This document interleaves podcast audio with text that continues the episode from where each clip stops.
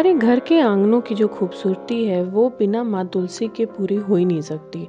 तुलसी माँ की पूजा हमारे हिंदू धर्म में बहुत ही इम्पोर्टेंट मानी जाती है, और ऐसा शायद ही कोई हिंदू घर होगा जिसके घर में तुलसी माँ की पूजा ना होती हो। उनका चबूतरा ना बना हो। सुबह सुबह तुलसी माँ को जल अर्पित करना और शाम में उन्हें दिया दिखाना, ये एक बहुत समय से चली आ रही परंपराओं में से एक है।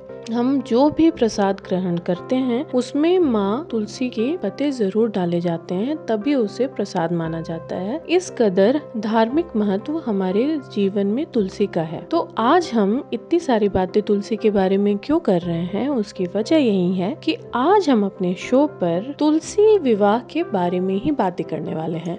जी हाँ मैं हूँ अनुप्रिया और आप मुझे सुन रहे हैं मेरे शो पर, जिसका नाम है पूजा पाठ अनुप्रिया के साथ में। और आज हम अपने शो पर बात करने वाले हैं तुलसी विवाह के बारे में। तुलसी विवाह क्यों इम्पोर्टेंट है और हिंदू धर्म के अनुसार इसे क्यों वृहत रूप से मनाया जाता है, बहुत ही धूमधाम से मनाया जाता है, इन सब के बारे में हम बात करने वाले हैं। दरअसल तुलसी का जो विवाह है, वो किसी विवाह से कम नहीं होता। इसका जो आयोजन है बहुत ही धूमधाम से किया जाता है और कार्तिक माह में ही तुलसी विवाह किया जाता है। तुलसी विवाह का पर्व कैसे मनाया जाता है, उसके बारे में हम आपको विस्तार से ज़रूर बताएँगे। साथ ही हम आपको ये भी बताएँगे कि तुलसी विवाह से जुड़ी कहानियाँ क्या हैं? आखिरकार क्या रीजन है कि एक खास तिथि को तुलसी विवाह मनाया जाता है? तो आइए अब हम उनके बारे में बात करते हैं। तो तुलसी विवाह मुख्य रूप से बिहार, झारखंड, उत्तर प्रदेश के इलाकों में मनाया जाता है और ये जो पर्व है, इसे देव उठनी एकादशी भी कहा जाता है।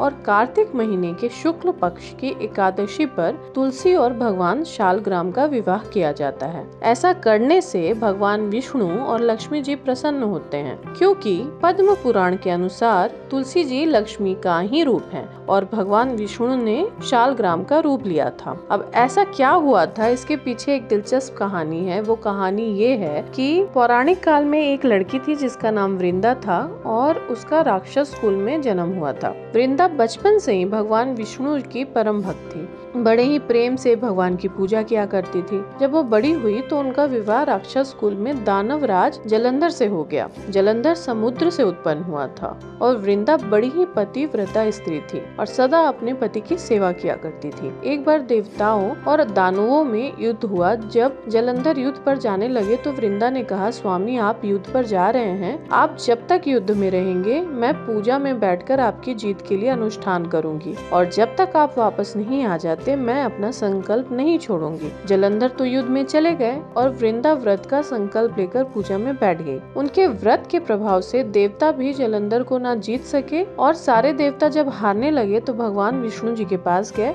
सबने भगवान से प्रार्थना की तो भगवान कहने लगे कि वृंदा मेरी परम भक्त है। मैं उसके साथ छल कैसे करूँ? इस पर सभी देवता उनसे कहे कि भगवान, आपको कोई उपाय तो निकालना ही होगा। आपको हमारी मदद तो करनी होगी। क्योंकि आप सभी जानते हैं कि जो भगवान विष्णु है, वो काफ़ी सारे हल ढूँढने में मतलब उनको एक तरह से सारी प्रॉब्लम के सॉल्यूशन का देवता माना जाता था। तो भगवान ने जलंधर का रूप रखा, सारे देवताओं की बातों में आकर वृंदा के महल में पहुँच गए। जैसे ही वृंदा ने अपने पति को देखा, वे तुरंत पूजा से उठ गई और उनके चरण छू लिए। जैसे ही उनका संकल्प टूटा, युद्ध में देवताओं ने जलंधर को मार दिया और उसका सिर काट कर अलग कर दिया। उनका सिर वृंदा के महल में गिरा और जब वृंदा ने देखा कि मेरे पति का तो सिर कटा हुआ है फिर ये सामने खड़े कौन है? उन्होंने पूछा, आप कौन है जिसका स्पर्श मैंने किया? तब भगवान अपने रूप में आ गए, पर वे कुछ बोल न सके। वृंदा सारी बातें समझ गई थी। उन्होंने भगवान को श्राप दे दिया, आप पत्थर के हो जाओ। मैंने आपके लिए इतनी पूजा की और आपने मेरे साथ ये सलूक किया। भगवान तुरंत पत्थर के हो गए। सभी देवता उस वक्त हाहाकार करने लगे। लक्ष्मी जी रोने लगी और प्रार्थना करने लगी। तब वृंदा जी ने भगवान का श्राप विमोचन किया और अपने पति का सिर लेकर वे सती हो गई। उनकी राख से एक पौधा निकला। तब भगवान विष्णु जी ने कहा, आज से इनका नाम तुलसी है और मेरा एक रूप इस पत्थर के रूप में रहेगा, जिसका नाम शालिग्राम होगा और तुलसी जी के साथ ही पूजा जाएगा। और मैं बिना तुलसी जी के भोग स्वीकार नहीं करूँगा। तब से तुलसी जी की पूजा सभी करने लगे और तुलसी जी का विवाह शालिग्राम जी के साथ कार्तिक मास में किया जाने लगा। देव उठनी एकादशी के दिन इसे तुलसी विवाह के रूप में मनाया जाने लगा। और इस तरह से वो देवी का रूप ही भगवान शिव और देवी लक्ष्मी का रूप एक तरह से धरती पर तुलसी और शालिग्राम के रूप में पॉपुलर हुआ और हर साल कार्तिक माह में एकादशी को उनका विवाह होने लगा और खास तौर से जो छठ जो महिलाएँ करती हैं बिहार, झारखंड, उत्तर प्रदेश में, वे महिलाएँ तुलसी विवाह अवश्य करती हैं। अब तुलसी विवाह कैसे करते हैं और उससे जुड़ी और भी क्या दिलचस्प बातें हैं वो हम आपको बताते हैं। अच्छा तुलसी विवाह की जो अभी कथा हमने आपको सुनाई, उसमें कितनी गौर और सीखने वाली चीज़ थी कि भगवान विष्णु जी को भी इस बात का अपराध बोध था कि उनकी जो सबसे बड़ी भक्त है उसके साथ उन्होंने अच्छा नहीं किया। एक तरह से उनके, उसके साथ छल कपट हुआ था। इससे वो बहुत दुखी थे और उन्होंने अपनी गलती को माना और फिर उसका एक हल भी निकाला और तुलसी जी को इतना बड़ा सम्मान दिया कि उनकी जब भी पूजा हो और उसमें तुलसी का अगर पत्ता ना डाला जाए तो उसे वो पूरा संपन्न नहीं मानेंगे, उसे बहुत नहीं स्वीकारेंगे। तो यहाँ ये सीखने की बात है कि अगर ज़िंदगी में कभी भी आपको कोई ऐसी आपने चीज़ कर दी है जिसकी गलती का आपको एहसास तो है, लेकिन आप उसे स्वीकार नहीं नहीं पाते हैं तो यहाँ ये सीखना चाहिए कि हमें अपनी गलती का एहसास होना चाहिए और उसे सुधारने की कोशिश करनी चाहिए, जैसे भगवान विष्णु ने किया था। अच्छा तुलसी के बारे में एक जानकारी ये भी महत्वपूर्ण है कि तुलसी नेपाल पौधे के रूप में वहाँ विराजमान है और गंडकी नदी में पाई जाने वाली शालिग्राम शिला को ही भगवान विष्णु माना जाता है। ऐसी भी मान्यता है कि तुलसी विवाह के संकल्प और उसे पूरा करने से व्यक्ति सुखी और समृद्ध हो जाता है। अच्छा तुलसी विवाह का महत्व इसलिए भी है कि इस दिन से और भी कई पूजा शुरू होती है। इसमें एक महत्वपूर्ण ये है कि कार्तिक पंच, तीर्थ, महास्नान भी इसी दिन से शुरू होकर कार्तिक पूर्णिमा तक चलता है। पूरे महीने कार्तिक स्नान करने वालों के लिए एकादशी तिथि से पंचभिका व्रत का प्रारंभ हो जाता है, जो पाँच दिन तक निराहार रहकर किया जाता है। यह धर्म, अर्थ, काम, मोक्ष की प्राप्ति के लिए किया जाता है। और पद्म पुराण में वर्णित है कि एकादशी महात्यम के अनुसार देवोत्थान एकादशी व्रत का फल एक हज़ार अश्वमेघ यज्ञ और सौ राजसूय यज्ञ के बराबर होता है। एकादशी तिथि का उपवास बुद्धिमान, शांति और संतान की प्राप्ति के लिए किया जाता है। इस दिन पवित्र नदियों में स्नान और भगवान विष्णु के पूजन का विशेष महत्व हो जाता है। इस व्रत को करने से जन्म जन्मांतर के पाप जो हैं, वो खत्म हो जाते हैं। अब ये जानना भी ज़रूरी है कि तुलसी विवाह करना कैसे है। तो इस दिन शाम में पूजा स्थल को साफ़ सुथरा कर लें, चूना और गेरू से श्री हरि के जागरण के स्वागत में रंगोली बना लें, घी के 11 दीपक देवताओं के लिए निर्मित जलाएँ फिर इसमें दाक्ष, ईख, अनार, केला, सिंघाड़ा, लड्डू और मूली इस तरह के जो फल होते हैं, वो सब रख लें। यह सब श्रद्धा पूर्वक श्री हरि को अर्पण कर दें। एकादशी की शाम को तुलसी के पौधे के गमले को गेरू आदि से सजाते हैं।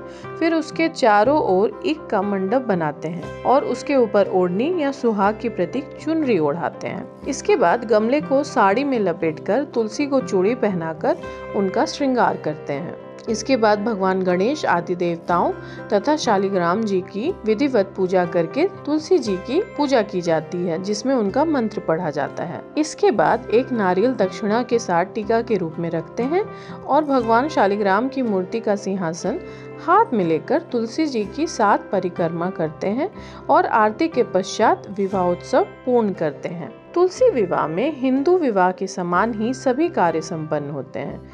विवाह के समय मंगल गीत गाए जाते हैं।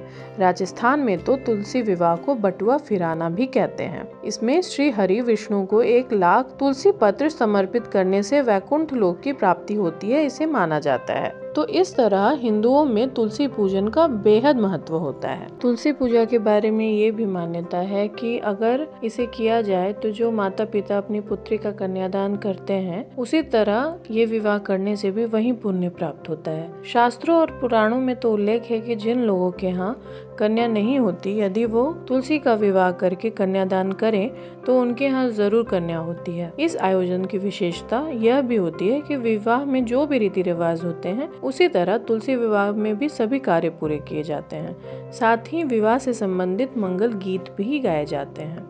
तुलसी के पौधे के बारे में ये भी कहा जाता है कि आपके घर पे अगर कोई मुसीबत आने वाली है तो तुलसी के पौधे से काफ़ी संकेत मिल जाते हैं। इसमें कहा जाता है कि जिस घर पर मुसीबत आने वाली होती है, उस घर से सबसे पहले लक्ष्मी यानी तुलसी चली जाती है, क्योंकि दरिद्रता, अशांति या कलेश वहाँ होता है और वहाँ लक्ष्मी का वास नहीं होता।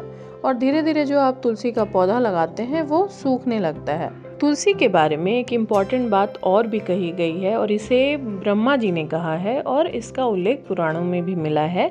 वे कहते हैं कि यदि तुलसी के आधे पत्ते से भी प्रतिदिन भक्ति पूर्वक भगवान की पूजा की जाए तो वे स्वयं आकर दर्शन देते हैं। फिर अपनी लगाई हुई तुलसी जितना ही अपने मूल का विस्तार करती है उतने ही सहस्त्र युगों तक मनुष्य ब्रह्म लोक में लोकप्रिय होता जाता है। इसके अलावा, यदि कोई तुलसी संयुक्त जल में स्नान करता है तो वो सभी पापों से मुक्त होता जाता है। और यही नहीं, उसे भगवान श्री विष्णु के लोक में आनंद का अनुभव भी प्राप्त होता है। वहीं, एक बात ये भी कही जाती है कि जो व्यक्ति तुलसी का संग्रह करता है और तुलसी का वन तैयार करता है, उसे भी पाप मुक्त होने का मौका मिलता है, जिसके घर में तुलसी का बगीचा विद्यमान है उसका वह घर एक तरह से तीर्थ के समान होता है और वहाँ यमराज कभी नहीं भटकते हैं। इसके अलावा ये भी माना जाता है कि जिसके मुख में, कान में या मस्तक पर तुलसी का पत्ता दिखाई दे, उसके ऊपर यमराज की दृष्टि कभी नहीं डाली जा सकती है। जो प्रतिदिन आदर पूर्वक तुलसी की महिमा सुनता है, वह सब पापों से मुक्त होता जाता है। और यही मान्यता है कि कार्तिक मास में तुलसी के पास दीपक जलाने से अनंत पुण्य प्राप्त होता है। तुलसी को ही, जैसा कि हमने आपको बताया है कि साक्षात लक्ष्मी का निवास मानते हैं तो जिस घर में तुलसी होती है, उसमें घर में लक्ष्मी भी होती है। तो तुलसी के महत्व के बारे में हमने आज विस्तार से जाना और अब वक्त आ गया है कि हम आपको तुलसी से जुड़ी एक दिलचस्प ट्रिविया भी बताएँ। तो हमारा आज का ट्रिविया जो है, वो तुलसी पर ही आधारित है कि हमने आपको एपिसोड के दौरान ये तो बताया कि क्या वजह है कि तुलसी पत्ता के बिना कोई भी प्रसाद पूरा नहीं माना जाता। अब हम आपको ट्रिविया के दौरान ये बताना चाहेंगे कि इसकी क्या वजह है कि कोई भी मृत शरीर, यानी मरे हुए व्यक्ति के मुख में आखिरी बार तुलसी पत्ता का पानी ज़रूर डाला जाता है। तो इसके पीछे मान्यता ये मानी जाती है कि तुलसी का पौधा एक दिव्य औषधि वृक्ष माना जाता है और कस्तूरी की तरह एक बार अगर मृत प्राणी को दिया जाए तो ये उन्हें जीवित करने की क्षमता रखती है। यानी कि माना जाता है कि अगर मरे हुए व्यक्ति के मुँह में तुलसी पत्ता का पानी या तुलसी पत्ता दिया जाए तो यमराज उसे बहुत कष्ट नहीं देते और उसकी आत्मा को बहुत अच्छे से शांति मिलती है। इसीलिए मरे हुए व्यक्ति के मुँह में तुलसी पत्ता डाला जाता है। आज के एपिसोड में हमने जाना कि तुलसी विवाह क्या होता है, कैसे मनाया जाता है और इसी के साथ चलते चलते मैं आपको ये भी बताना चाहूँगी कि तुलसी में कई औषधीय गुण होते हैं और मुझे अब याद आता है कि बचपन में मेरी मम्मी मुझे हमेशा दो पत्ते सुबह सुबह खाली पेट में तुलसी पत्ता का क्यों देती थी? मुझे उस वक्त तो बात समझ में नहीं आती थी, लेकिन मम्मी का कहना था कि इससे मैजिक होता है। तो वो मैजिक क्या होता है? अब मुझे समझ में आने लगा है कि इस मैजिक का मतलब है कि तुलसी पत्ता का सेवन करने से आप निरोग होते हैं, आपकी बहुत सारी परेशानियाँ दूर हो जाती हैं। तो इसलिए आप भी कोशिश करें कि तुलसी पत्ता हर दिन आप ग्रहण ज़रूर करें, सेवन उसका ज़रूर करें। और सबसे अहम बात जो मैं आपसे कहना चाहूँगी, वो ये कहना चाहूँगी कि जैसे श्री विष्णु जी को इस बात का एहसास हुआ कि उन्होंने तुलसी जी का अपमान किया था और उन्होंने जो उनको सम्मान दिया, वही आप अपनी ज़िंदगी में हर महिला को दें, क्योंकि हर महिला सम्मान की हकदार होती है। और इसी के साथ हम आपको कहेंगे कि अगर आपने घर पे अपनी तुलसी का पौधा लगाया है तो उसकी स्वच्छता का ध्यान दें, उसे मान सम्मान दें, उसकी पूजा अच्छी तरह से करें और उसका सेवन भी करें और सारे कष्ट से दूर रहें। तो इसी के साथ हम अपना एपिसोड आज यहीं पे ख़त्म करते हैं। अगली बार फिर नए पर्व के साथ, नए जानकारी के साथ हम आपके सामने हाजिर होंगे। तब तक के लिए थैंक यू एंड शुक्रिया।